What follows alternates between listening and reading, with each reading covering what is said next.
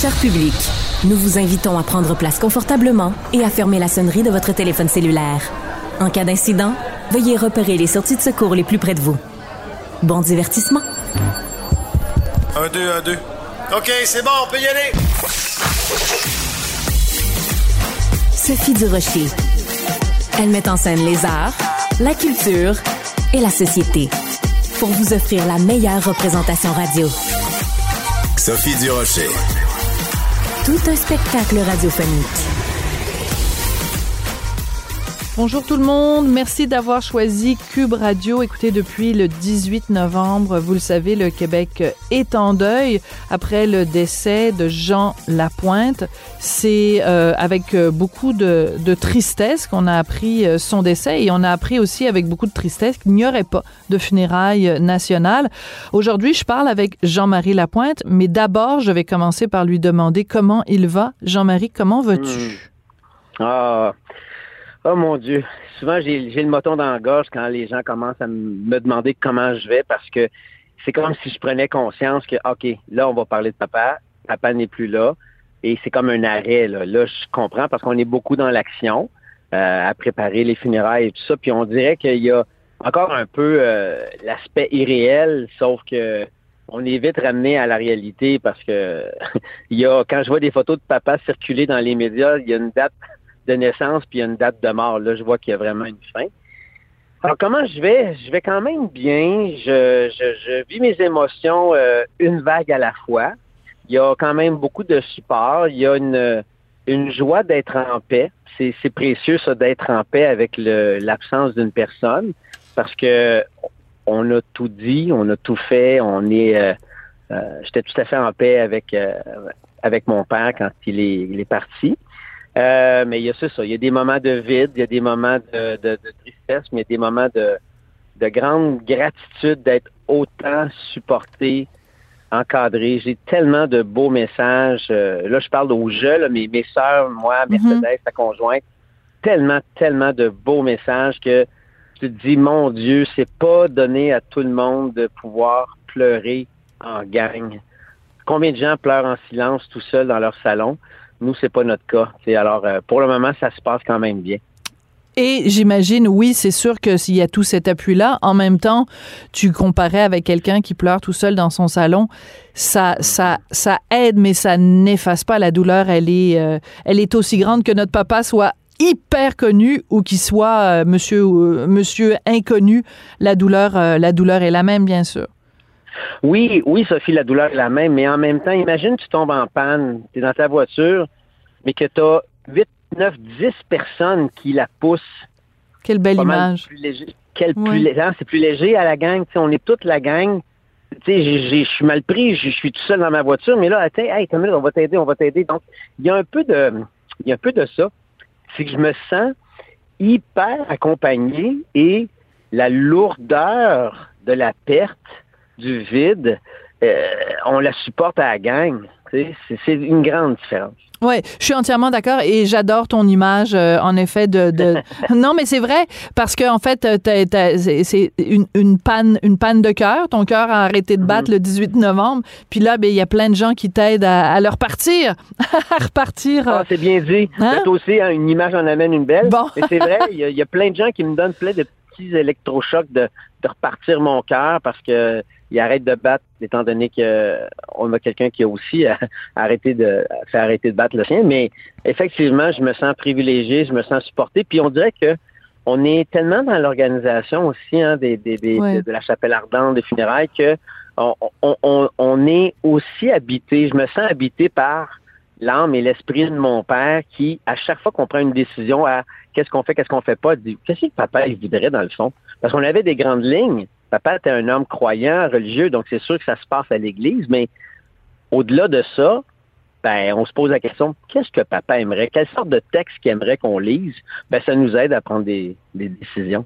Je comprends tout à fait. Puis avec euh, ton empathie et celle de ton entourage, euh, ça permet de prendre en effet les bonnes décisions. On va en parler un petit peu plus tard des funérailles de la chapelle ardente. Mais d'abord, je dois quand même mentionner qu'aujourd'hui, on est le 6 décembre et Ben ça aurait été son anniversaire. 87. Papa aurait eu 87 euh, aujourd'hui, puis Et écoute, je te dirais que ça faisait quelques années que papa avait des soucis de santé, puis on se disait à chaque fois, est-ce que c'est sa dernière fête? C'est son dernier anniversaire avec nous, tu sais? C'est cette euh, conscience-là de est-ce que c'est notre dernière fête des pères? Est-ce que c'est mon dernier anniversaire avec mon père? Ben là, c'est confirmé, là. Papa ne s'est pas rendu à son 87e.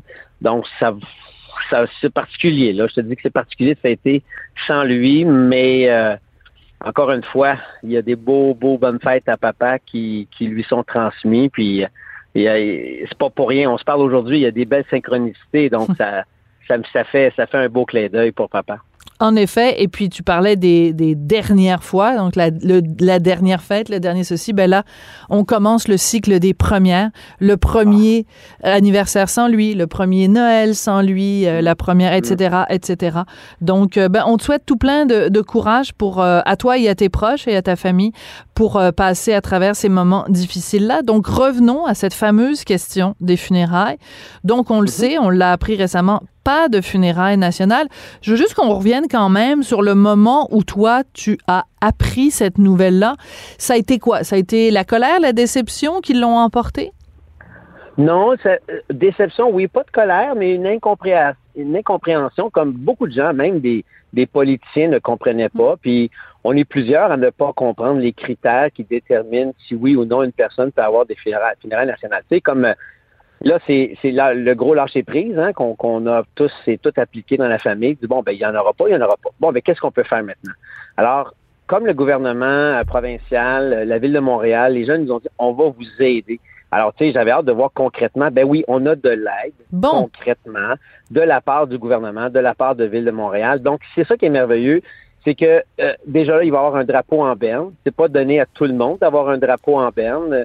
Euh, on est supposé avoir une rencontre euh, privilégiée avec euh, le premier ministre éventuellement, mais ça c'est à déterminer. Mais pour ce qui est des funérailles, ben c'est sûr qu'il va y avoir de la sécurité, c'est sûr qu'il va y avoir un protocole, c'est sûr qu'il va y avoir des dignitaires, des, politiciens. Donc, qui dit ces personnes-là qui se déplacent, ben ça va nous demander de l'aide, hein. ça va nous demander une certaine forme d'encadrement.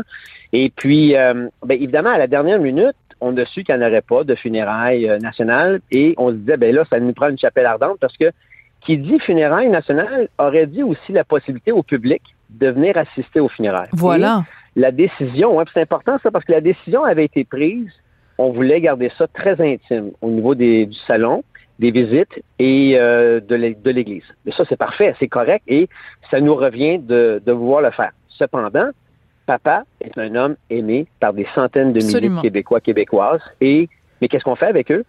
Il n'y a pas de funérailles nationales. Il n'y avait pas de chapelle ardente parce que on n'avait pas accès à l'hôtel de ville. L'hôtel de ville à Montréal il est en rénovation. On ne pouvait pas le faire à l'hôtel de ville. Après ça, on avait pensé à la maison Jean Lapointe. On a une immense salle de réunion pour les fraternités anonymes. Mais le problème, sécurité, euh, c'est important, mais il y a juste une entrée et une sortie, puis c'est la même porte. On ne peut pas le faire. ben non c'est trop dangereux. C'est, on, on Je comprends. dans les scénarios catastrophes, ça arrive, ça arrive pas juste dans les films. On dit non, on peut pas le faire là. Donc, il était un peu tard. Alors, à un moment donné, j'ai proposé à ma famille, laissez-moi vérifier quelque chose auprès de l'Église, parce qu'on a quand même un petit budget serré pour les funérailles de papa. Et finalement, l'Église où va avoir lieu les funérailles, ils nous ont dit, ben non, ben la, le, jeudi soir, euh, l'église est disponible. La voulez-vous? Ben, certainement. Alors, on a sauté là-dessus et on a arrangé une plage horaire de 17h30 à 22h le 15 décembre, qui est un jeudi soir, euh, à l'église Saint-Viateur. Donc, on va aménager une belle petite chapelle ardente. C'est très simple, très sobre, mais c'est surtout, peu importe, là, il y a une photo, tu il y aurait une photo puis les cendres de papa, c'est tout ce que ça prend. Pour que les gens puissent se recueillir, venir nous saluer, les membres de famille qui sont disponibles, puis moi, j'y tenais, mais vraiment, j'y tenais vraiment pour...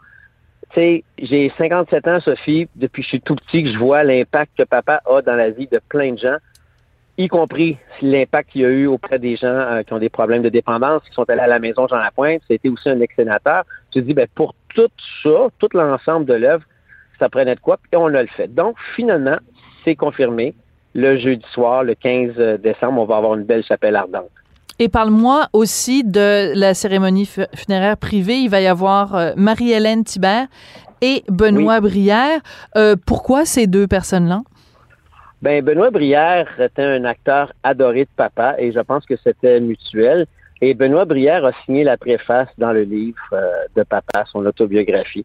Donc, on trouvait sympathique qu'ils viennent lire un petit texte. Je ne dirais pas le contenu parce que c'est une belle surprise. Ben oui. Marie-Hélène Thibert, papa l'adorait et elle avait déjà chanté Les Fleurs Malades, qui est un petit peu l'hymne national du Téléthon Jean Lapointe.